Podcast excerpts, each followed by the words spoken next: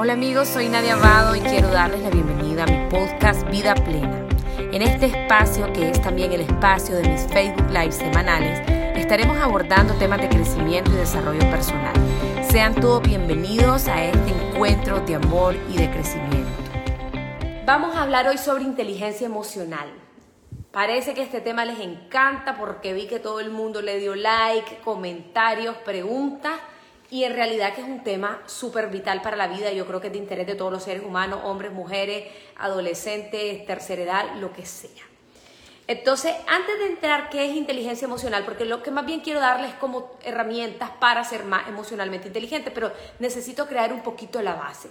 Primero, que es una emoción. De veras que de plano, como decía mi tío, que en paz descanse, de plano que definitivamente, que desde luego que sí, que a veces no sabemos ni lo que son las emociones. Las emociones son aquellas cosas que nosotros sentimos que van y vienen. Tristeza, después estoy alegre, después estoy preocupado, después estoy angustiada, después tengo miedo. Entonces es aquello que va y viene, ¿verdad? Las básicas son la alegría, la tristeza, el miedo y la ira. Entonces todo eso que sentimos el día entero son emociones que van y que vienen y que pueden durar un poquito o pueden durar un montón. Entonces las emociones, lo que tenemos que entender es que ellas son poderosas. ¿Por qué son poderosas? Porque te pueden así literalmente hasta matarte, te pueden enfermar. Las emociones se empiezan a reflejar en tu cuerpo. ¿Cómo sabes eso? Cuando vos andas con miedo, empezás a sentir que temblás, que sudas helado, que respiras así. Cuando vos estás enojado, sentís que la cabeza se te pone caliente, toda la sangre se te va a la cabeza, todas las hormonas se dispara el cortisol, estás arrecho, se te puede salir el corazón dengue, que vos sentís. Entonces vos las emociones las sentís. Y si estás triste con una gran cabanga que te dejó el hombre o la mujer, aquí en el centro del pecho sentís como que te meten un puñal. ¡Ah! Aquella lloradera y aquella cosa que vos la sentí. Entonces la emoción, y motion, es energía en movimiento. Entonces esa energía se te queda pegada en el cuerpo. La energía no solo anda afuera, se te mete al cuerpo. Si esa energía vos no la trabajás, no la procesás, madre santa, eso se convierte posteriormente en enfermedad. Todo lo que no sale por mi boca, lo que no lo resuelvo, lo que no lo lloro, tucutú, está dentro en forma de emoción, está pegada, y eso me va a producir a mí en el futuro una enfermedad. Entonces la emoción, ya sabemos que es algo que se manifiesta en el cuerpo. Y otra cosa básica de las emociones es que no son ni buenas ni malas. Y aquí quitémonos ese estigma de que las emociones negativas y las positivas y las no.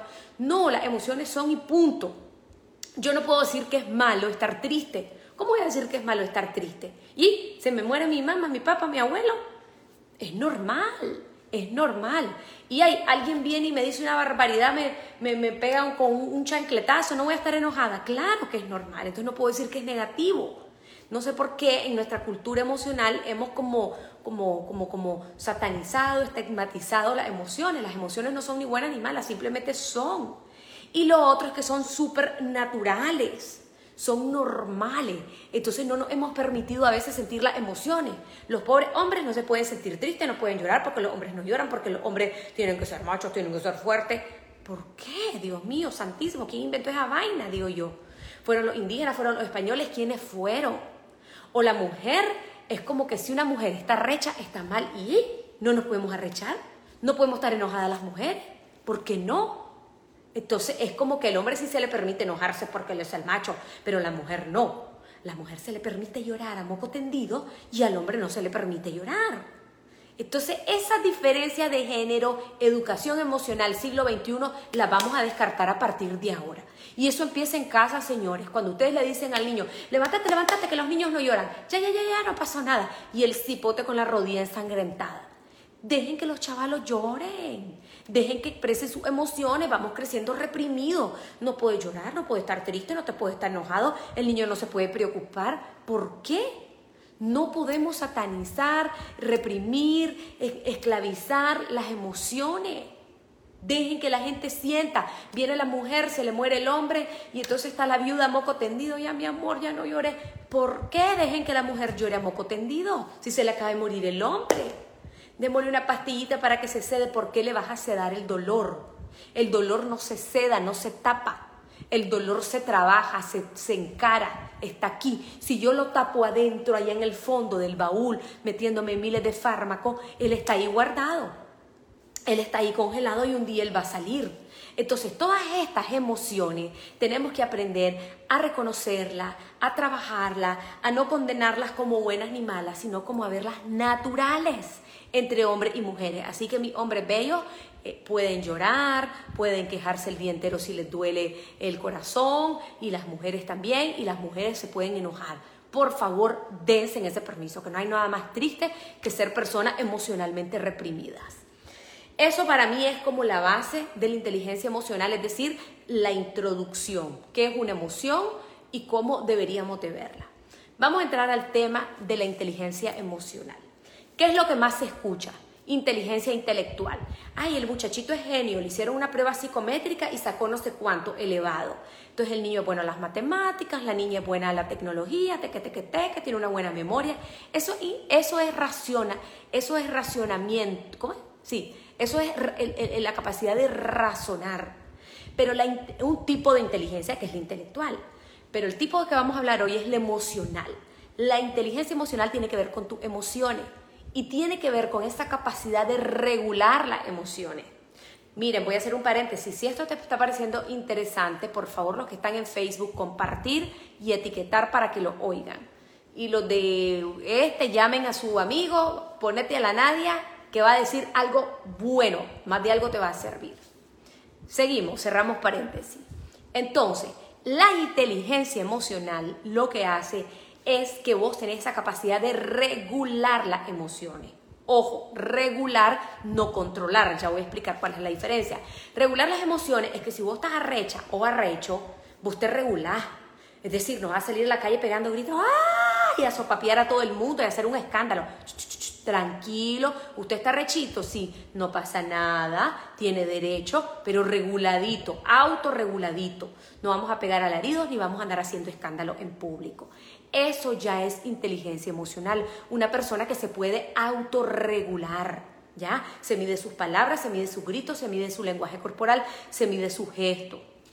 Entonces, lo que quiero decir aquí es que no vamos a controlar la emoción, porque emoción siempre vas a sentir.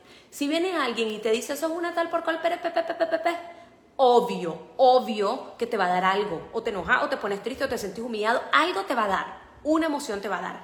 Eso es inevitable. Lo que es evitable es tu reacción ante lo que está pasando. Tu reacción es lo que determina tu grado de inteligencia emocional. Si viene alguien y te azarea, vos tenés diferentes formas de reaccionar. O te quedas callado y te haces el disimulado, o le pegas un sopapo, o le decís con buen tono, no me gusta cómo me estás hablando, o das la vuelta y te vas. O sea, tenés muchas opciones. Y la reacción que vos elijas, de eso depende tu inteligencia emocional. Entonces, si venís cavernario de las picapiedras y le vas a pegar un sopapo a alguien que te dijo algo, discúlpame, pero tu nivel de inteligencia emocional del 1 al 10 es 3, es 2, es 1, ¿ya? Pero si es una persona que, aunque te dijeron una cosa espantosa y estás bien arrecho, vos respiras 3 veces, te calmás, elegís el momento y después hablás de manera asertiva. Mira, fulano, fulana, me dijiste esto no me gustó, esto no me parece, creo que esto lo podemos corregir. Te sacaste un 10 de 10. Tu reacción es lo que va a determinar tu nivel de inteligencia emocional. Y aquí estamos hablando de todo tipo de relaciones. Laborales, familiares, de pareja, madre-hijo, padre-hijo, de todo. ¿Cómo reaccionás? De eso depende tu nivel de inteligencia emocional. Entonces, ¿qué es lo que dicen los estudios? Daniel Goleman, que es uno de los grandes propulsores, alguien mandó una pregunta que qué libros leen. Lean a Daniel Goleman. Él es el que puso de moda la inteligencia emocional hace varios años y él hizo muchos estudios, al igual que otros, en donde dicen que el 80%, oídase bien, 80% del éxito en tu vida tiene que ver con la inteligencia emocional y apenas el 20% tiene que ver con la inteligencia intelectual. Habiendo dicho esto, de nada me sirve a mí haber estudiado en Harvard, en Yale, hablar 20 idiomas, saber todo y no tener un gramo de inteligencia emocional. ¿Cómo sabes que la persona no tiene inteligencia emocional? Pega el agrido, se pelea con todo el mundo, dice lo que no tiene que decir, no se regula, andas como cabra loca. ¿Y para qué quiero tener tantos títulos si no me puedo ni regular? Como una vez en una empresa me dicen, es que el hombre es brillante, me llaman y me dicen, este gerente brillante es aquí, es allá, pero es un patán, no saluda, no dice buenos días, no sabe motivar a nadie, no tiene un gramo de inteligencia emocional. ¿Y de qué le sirve la inteligencia intelectual? De nada. Entonces, ¿qué es mejor? Brutito, pero buena gente. Vos preferís ser una persona educada, ser una persona carismática, sabes ayudar a las personas, tenés habilidades sociales, decís buenos días, no te peleas a grito, te regulás, tenés balance, tenés equilibrio emocional, aunque te hayas solo bachillerado, pues no importa. El éxito no lo va a definir tus títulos. No lo va a definir de dónde venís y de dónde estudiaste. El éxito lo va a definir tu actitud, tus emociones, tu forma de ver la vida, tu percepción, si es mediocre, si no es mediocre, si sos visionario, si no sos visionario, si qué, eso es lo que va a definir. No define que si sos pobre o rico, que si tenés billete o no tenés billete. Claro que si tenés reales, pues ayuda mejor. Pero eso no significa y no es un determinante ni un detonante.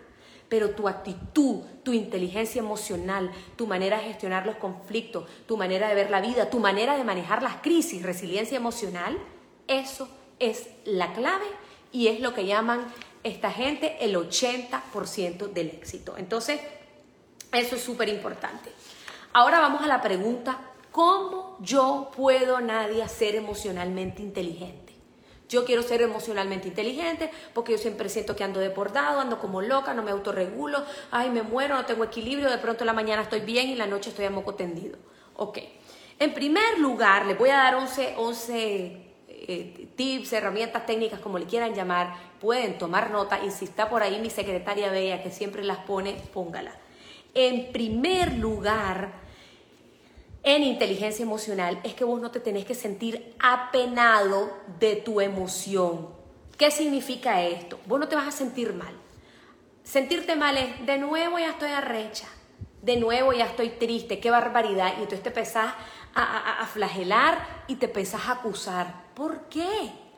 Educación emocional, acepta tus emociones. No importa si estás enojado de nuevo, no importa si estás triste, no importa. Es normal.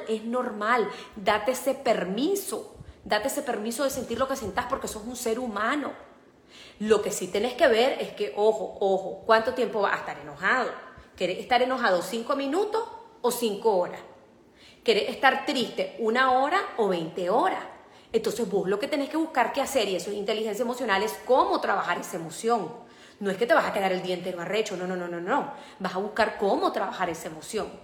Y justamente ese tipo de ejercicio yo lo enseño, no va a ser en este live porque no hay tiempo, pero es cómo yo trabajo y transmuto lo que estoy sintiendo a un estado donde yo me sienta más relax, pues seamos felices y me quito este enojo. Entonces, número 1, no me siento mal y no me apena estar triste, y no me apena llorar, y no me apena estar enojado. Es normal, no me autocondeno, reconozco mi emoción y la trabajo inmediatamente. Número 2, no ignoren, no tapen y no repriman sus emociones. Somos especialistas en tapar y en reprimir emociones. ¿Cómo sé que yo estoy tapando una emoción? A veces ni cuentas te das, porque vos le decís a la persona, ¿y qué tenés? No sé. ¿Pero qué es lo que tenés? Es que no sé. Desconexión emocional. No estoy conectado con lo que me pasa. ¿Por qué? Porque vivo afuera. Yo estoy pendiente del WhatsApp, del Facebook, del Instagram, de la pandemia, de Juan, de Pedro y María, pero no estoy pendiente de mí, entonces no sé qué es lo que me pasa. Desconexión emocional. Entonces tengo que conectarme conmigo. ¿Qué siento? ¿Qué me pasa? ¿A qué se debe? ¿Desde cuándo lo siento? ¿Qué lo habrá originado? ¿Lo que me dijo María? ¿Lo que me dijo Pedro? ¿O el pájaro que pasó? ¿Qué hizo que yo me sintiera de esta manera? Entonces yo no ignoro. Yo le pongo atención a mi emoción y no la reprimo. Esos bloqueos emocionales, ¿cómo estás? Bien, y andas hecho paste, pero vas mejor, ya lo superé, y andas ahí con el corazón ensangrentado del maje que te dejó. Entonces no hay que reprimir las emociones, hay que reconocerlas y cómo solemos taparlas, porque también las tapamos. Yo tapo mis emociones con licor, con drogas, cigarrillos, exceso de comida, quiero mi brownie a las 11 de la noche, quiero un 3 leches ahorita, quiero una leche burra, estoy triste, voy a ir a comprarme unas chancletas, a gastar los reales que no tengo y a comprar lo que no necesito, voy a ir al gimnasio, pero en vez de ir 1 hora voy 5 horas porque quiero ver el six pack. Entonces son adicciones, son excesos, son cosas demasiadas que lo que estás haciendo es tapando tus vacíos, tus carencias, tus tristezas y todas tus vainas. Entonces las estás tapando. Adicción al trabajo, eso es workaholic. Dicen que en realidad lo que trabajamos son 3, 4 horas. El resto que están haciendo ahí están payaseando. No se sobrecarguen. No es más productivo el que pasa más horas. Es más eficiente el que lo hace en menos tiempo, el que tiene menos distractores. Entonces, hay muchas adicciones que no solo es a las drogas y al alcohol. Puede ser que yo sea adicta a comprarme zapato o a comprarme cartera o a comprarme videojuego o qué sé yo. Y yo de esa manera estoy reprimiendo, tapando y disimulando mi dolor. O buscan sustitutos. Ay, se murió el perro, entonces ya me compré un perro, salgo corriendo a comprarme otro perro. Ay, me dejó mi hombre, me dejó mi mujer, y entonces ya te vas a buscar a las calles a buscar otro maje y te tiras a la calle del medio. Todos esos que pasan por separaciones, divorcios, quebradas y todo, dense un tiempo, vivan su duelo de manera consciente, su duelo de no tener a la otra persona allá. Ah, no, se empiezan a beber guaro, mujeres, hombres, estás reprimiendo, tapando y no estás viviendo conscientemente tus emociones de dolor de haber perdido a tu pareja, aunque ya hayas estado hasta aquí en esa relación. Tenés un duelo y tenés que vivirlo de forma consciente, como a solas, en tu casa, trabajándote, llenándote con otras cosas emocionales, no con sustitutos, porque los sustitutos son formas de tapar y de reprimir las emociones. Tercero, súper importante en educación emocional, no sos tu emoción. No sos tu emoción. Vos sos una persona bella, maravillosa, a imagen y semejanza de Dios, perfecta y linda. La gente viene y se autocuchilla.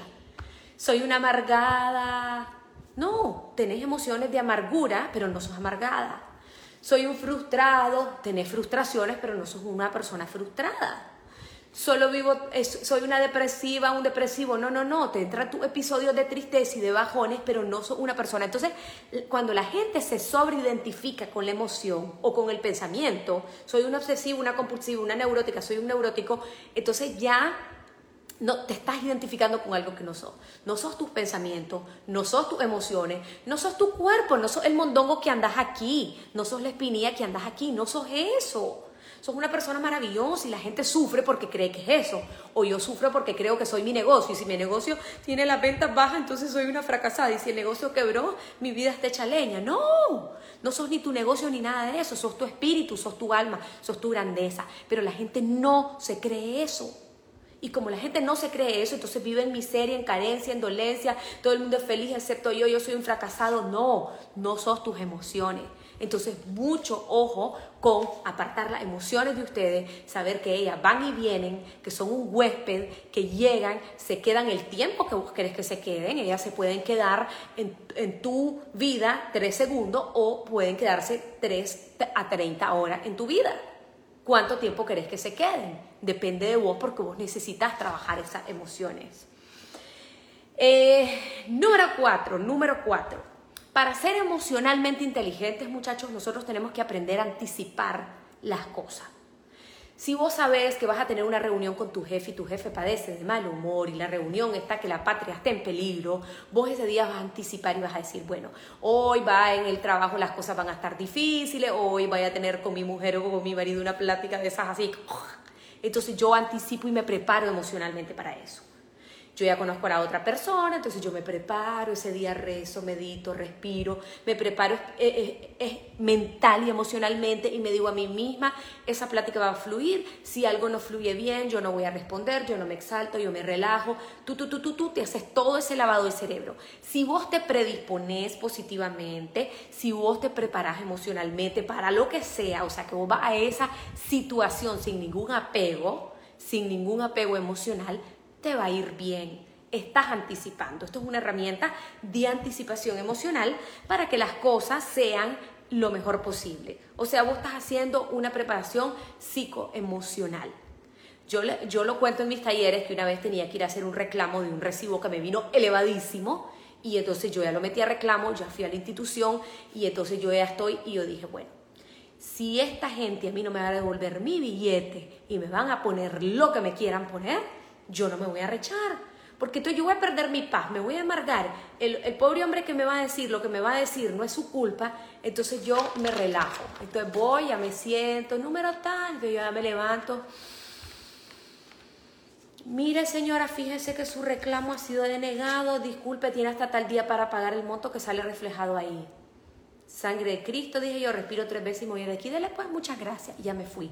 Yo me anticipé, yo me preparé. Si yo no me he preparado, yo le digo a ese hombre lo que va a morir. Usted un tal por cual son unos ladrones, garán, bam, bam, bam, bam. Me voy, me monto en mi carro arrecho, escapo de chocar y al día siguiente y en la noche tengo una migraña. No, yo me voy a echar a morir. Ni más rica ni más pobre. Claro que te arrecha, que te estén cobrando lo que no es. Pero ¿qué vas a hacer? ¿Qué vas a hacer? Vos tenés que aprender a elegir tu batalla. Entonces, esa anticipación emocional puede ayudarte. Número 5 de 11. Número 5 es que vos vas a elegir tu estado emocional. Está en tus manos, vos lo vas a elegir. ¿Cómo es eso, Nadia? Bueno, vos estás en el tráfico, estás ahí pegado. Entonces vos tenés 2 opciones, o decir aquí voy en este tráfico, chilling y relax, ya sea que vayas manejando, que vayas de pasajero, que vayas en un bus, que vayas en lo que sea, o elegir una emoción de desesperamiento, de impaciencia, de arrechura, ya no aguanto, es horrible, se me va a pegar el coronavirus, ya me quiero... No, yo en este instante voy a elegir estar tranquila, porque no tengo de otra. Estoy en una cola del banco de aquí a Mazatepe, que la cola es hoy es 15 y es día de pago, me voy a poner impaciente, no. En este momento elijo tener paciencia. Empiezo a ver a todos lados, yo me relajo, yo lo voy a elegir. Si ustedes se dan ese permiso de elegir lo que quieren, lo que les conviene y lo que les va a ayudar, otro gallo va a cantar. Su actitud va a cambiar, sus emociones van a cambiar y van a vivir ese momento con más tranquilidad. Entonces, elijan emocionalmente a cada momento cómo quieren vivir esa situación. En verdad que cómo la quieren vivir y con la práctica se logra. Número 6, no se tomen nada personal. Todos los seres humanos, unos más que otros, sufrimos de eso. Ay, me quedó viendo mal, ay, me dijo tal cosa, ay, vino tarde, ay, tal. No es a vos. El que llega tarde a todos lados. El que te habla horrible, le habla horrible a todo el mundo. El que es irresponsable no es irresponsable con vos, es irresponsable con todo. Entonces vos aprendés a gestionar mejor tus emociones cuando reconoces que no es con vos. Entonces vos decís, ah, la chocho, este más hizo tal cosa hacia mí. No, hombre, pero no es personal, tranquilo. Entonces ya gestionaste la emoción, ya como que le bajaste el fuego. Estaba el fueguito que se iba a empezar, ya tu arrechura ya iba para arriba el fueguito. Entonces vos agarraste un pichel de agua y ya lo apagaste. ¿Quién echó el pichel de agua? Vos. ¿Cómo? Eligiéndolo. ¿Cómo? Con la conciencia. ¿Cómo? Dándome cuenta que no es hacia mí. Dándome cuenta que no es personal. Yo echo agua al fuego. Ya pasó y ya pasó. Ay, Nadia, es que es difícil. Sí, pero es entrenamiento. Y esto ya estamos viejos y nadie nos entrenó para esto. Bueno, vamos a aprenderlo a los 30, 40, 50, 70, 90 años. Yo digo, en las aulas de clase tienen que enseñar esto desde kinder y otro gallo cantar en el mundo. Entonces, vamos a no tomarnos las cosas personal, saber que nadie te hace nada. Cuando algo pasa que no te gustó, habla más de la otra persona que de vos. Si el pobrecito ese te pegó 3 alaridos, pues pobrecito, ¿por qué anda amargado? ¿Qué habrá vivido? ¿Qué le estará pasando para que esté así? Entonces, no me tomo las cosas de forma personal. Y yo me hago responsable de mis emociones. Eso es inteligencia emocional. Yo me hago responsable de lo que yo siento. Si Juan Pedro María me dijo tal cosa, yo no voy a ceder mi poder. Yo me hago responsable de sentirme como me siento. Nadie me hace nada. Es que la pandemia me tiene mal, ya no aguanto este encierro. No, la pandemia no te está haciendo nada. Vos vas a decidir cómo la pandemia... Es que mi jefe es un aquí, mi vecino es un metiche, el otro, mi suegro, mi suegra, mi cuñada son horrorosas. No, vos vas a decidir y vos sos responsable de cómo vos te sentís. Vos sos el responsable. Eso es responsabilidad e inteligencia emocional. Siguiente, número 7, observo más y reacciono menos. La inteligencia emocional se basa mucho en tu reacción. Generalmente somos como una pólvora, así, como una chispa. Te dicen algo y vos, ¡hey!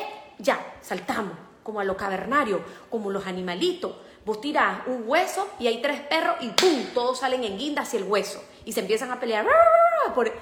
Somos seres evolucionados. Somos seres más emocionalmente inteligentes. Si alguien te dice una cosa, vos decís inmediatamente, activo mi observador, voy a observar a este brother y a esta maje, no le voy a responder, voy a respirar en 3, 2, 1, me muerdo la lengua, me relajo y saco algo superior a lo que la persona sacó hacia mí. Saco otra actitud. Decía Einstein que los problemas se resuelven en otro nivel de conciencia del que fueron creados. O sea, que si alguien viene en un nivel de conciencia inferior y te dice cualquier cosa, vos lo vas a resolver en otro nivel. Dicho de manera más sencilla, si alguien viene y te empieza a gritar, te mete un sopapo, vos te subís a un nivel menos cavernario, o sea que te vas arriba a otro nivel de conciencia superior, de persona emocionalmente inteligente, de persona espiritualmente inteligente, y desde ahí lo vas a resolver. ¿Y en qué te vas a convertir? En un maestro. ¿Y en qué te vas a convertir? En un pichel de agua. El brother de abajo tiene fuego y vos le vas a tirar el pichel de agua. Shhh. Otro nivel de conciencia emocional. ¿Sí? Bien. Entonces se llama observar más y reaccionar menos. Siguiente, 8. Siempre hagan una pausa, que es como lo del observador. Yo hago una pausa de lo que está pasando, es como que me salgo de la foto, como que no es conmigo, sabiendo que es con vos y que está fúrico.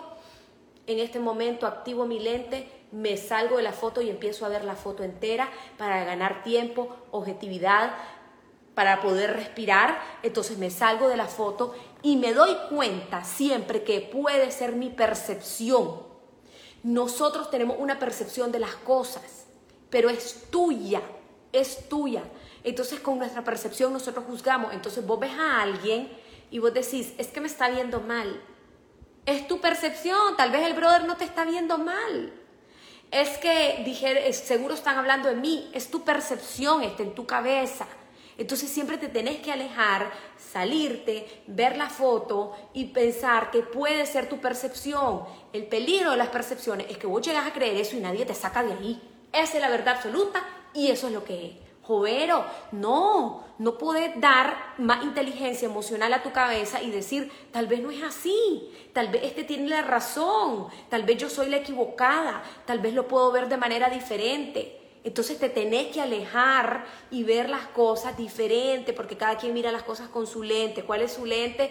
Todo lo que han vivido, su historia, sus traumas y sus todo. Eso es súper importante. Número 9, pongan atención que esto es una de las cosas más importantes en inteligencia emocional. Más importante, el que esté anotando le pone un asterisco. Limpien su casa. ¿Cuál es mi casa? Esta.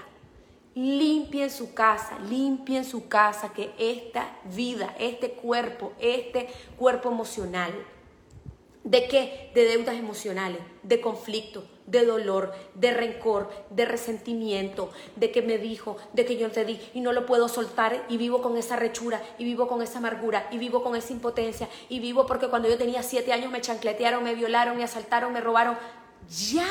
Si vos vivís con ese dolor, no cerrás capítulo, no vas a terapia, no sanas tu conflicto. Todo eso es como una bomba emocional que está adentro. Entonces, cualquier cosa que te pasa, ¡pum!, brinca. Desde el dolor, trauma, conflicto, eso es como que tengas ahí una caldera, ¿verdad? Una porra así, va. Entonces ella empieza a saltar.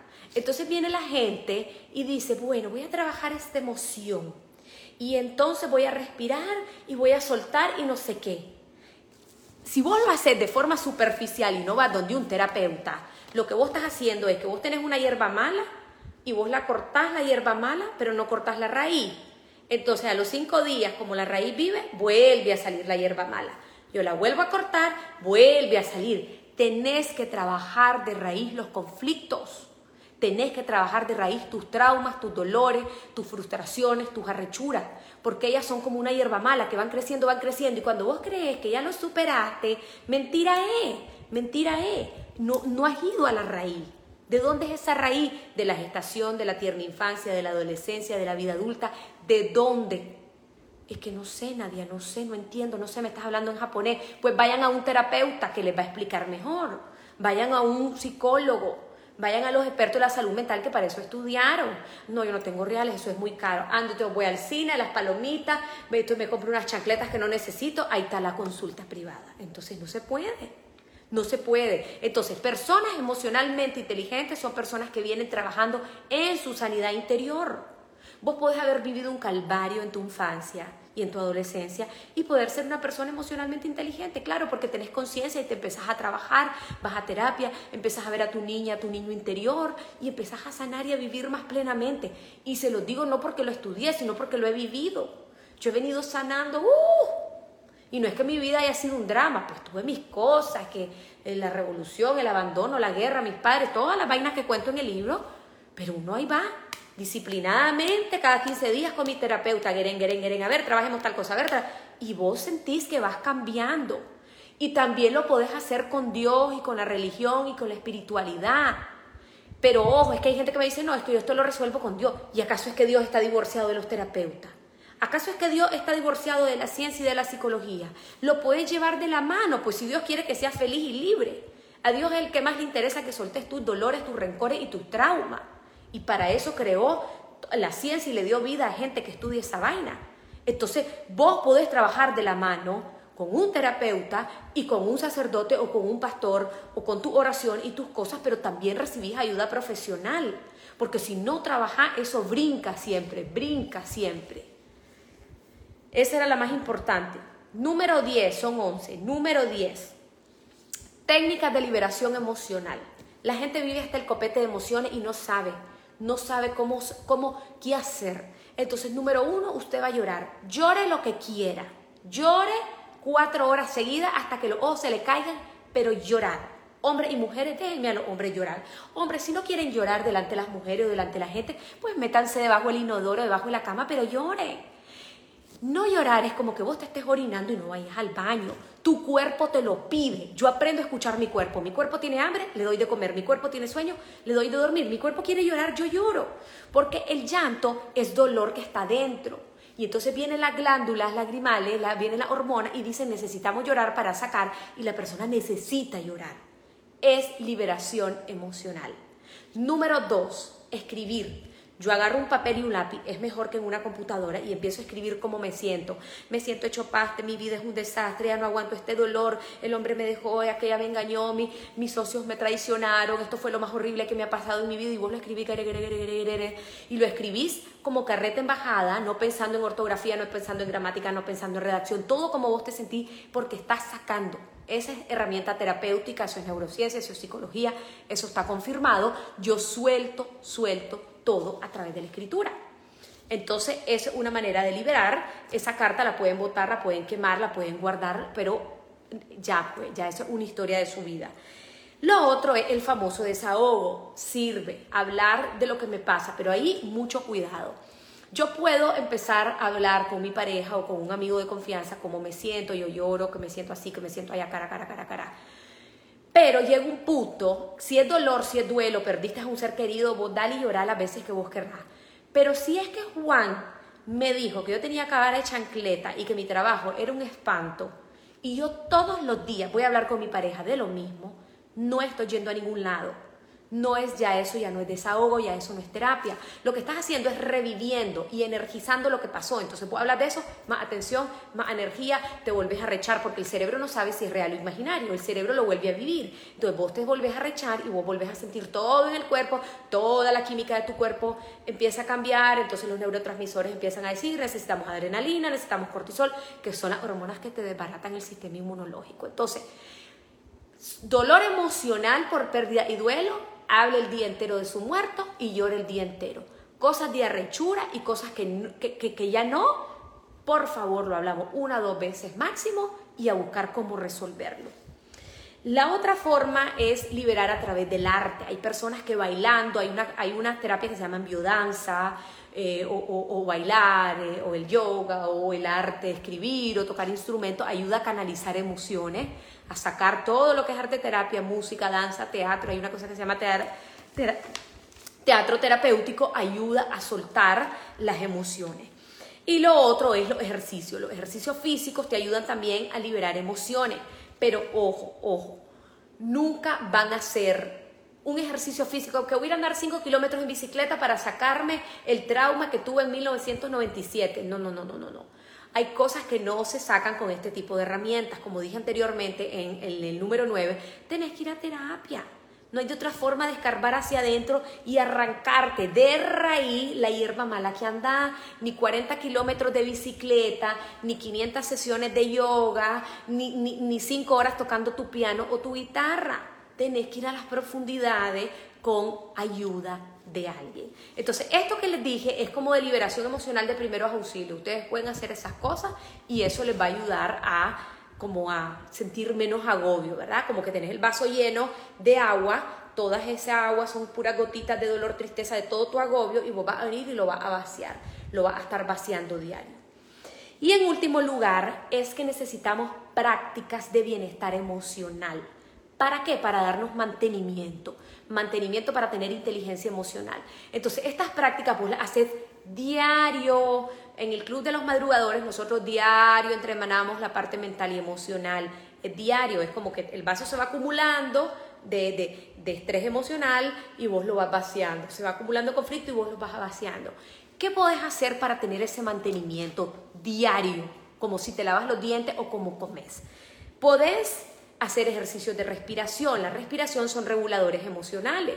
Una vez que vos empezás a respirar, pues te empezás a calmar, y cuando te calmas, los pensamientos disminuyen, y como el pensamiento disminuye, las emociones disminuyen, porque acuérdense que si yo ando pensando, me muero, me corren aquí, entonces yo luego empiezo a sentir emociones, qué miedo, qué angustia, entonces yo respiro y el pensamiento baja y la emoción baja. Entro en un estado de ecuanimidad, de neutralidad, de calma, de paz interior, de sosiego al respirar. Ya eso me aporta calma. Eso hace que yo no me vaya acumulando y sentís que te vas a ahogar de tanta cosa emocional. La respiración, ¿te va a sanar un trauma a los 5 años que tuviste un abuso sexual? No, pero te va a ayudar a ese día a vivirlo más tranquilo, ¿ya? Entonces, respirar es un regulador emocional. La meditación guiada, la oración, la meditación, el silencio, todo eso ayuda a canalizar emociones y a vivir en estados de mayor tranquilidad, de mayor relajación. El silencio también ayuda a estar momentos en silencio, estar conectados con la naturaleza, ayuda a generar emociones que nos hacen sentir bien, que nos hacen sentir vivos. Entonces, cualquiera de estas herramientas les va a ayudar a mantener ese equilibrio emocional. Pero el equilibrio de base es el que está en el fondo. En el fondo, por eso yo necesito ayuda, por eso es que tienen que buscar a los psicólogos, a los terapeutas, a todos ellos, ¿ya? Entonces, una vez que vos vas sanando todo y vas haciendo tus prácticas diario para mantenerte bien. Otra de las prácticas de bienestar es la reflexión y la introspección, el autoconocimiento. Pueden llevar un diario, pueden todos los días reflexionar y decir cómo fue mi día ayer anduve muy irascible, o ayer anduve tranquila, o ayer en este episodio, en este momento yo me exalté, esto lo puedo trabajar mejor así, puedo hablarle mejor a mis hijos, puedo hacer mejor esta tarea. Entonces vos empezás a pensar, pero si tu vida es a la carrera, todo es automático, todo es redes sociales, todo es locura, vive el Netflix, y no te sentás 3 segundos a ver cómo estás. Adiós inteligencia emocional. Entonces, las prácticas de bienestar van a ser muy útiles, de bienestar emocional, para ayudarse a mantenerse equilibrado y no andar apeperetado, y no andar deprimido, y no andar revueltos. Entonces, ahí les dejo esas 11 formas de ser más emocionalmente inteligente. Esto es un tema amplísimo, porque aquí en la inteligencia emocional viene la parte de la comunicación asertiva, de la resolución de los conflictos, viene la parte de la resiliencia emocional, de cómo vivimos las crisis. O sea, esto es una belleza, esto es un tema para que pasemos hasta las 3 de la mañana, pero pues quería dejárselo así como de manera general, y de manera práctica, lo más fácil posible. Así me gusta hablar, porque no nos vamos a andar complicando ni con teorías ni con cosas que, aunque uno las maneje, a la gente ¿qué le importa? A la gente no le importa, la gente quiere saber cómo yo puedo hacer para solucionar mis clavos emocionales. Hemos llegado al final de este episodio y quiero darte las gracias por haberme acompañado. Te invito a seguirme en todas mis redes sociales como Nadia Abado. Desde ahí siempre estoy compartiendo contenido de crecimiento, motivación y desarrollo personal. Te espero la próxima semana.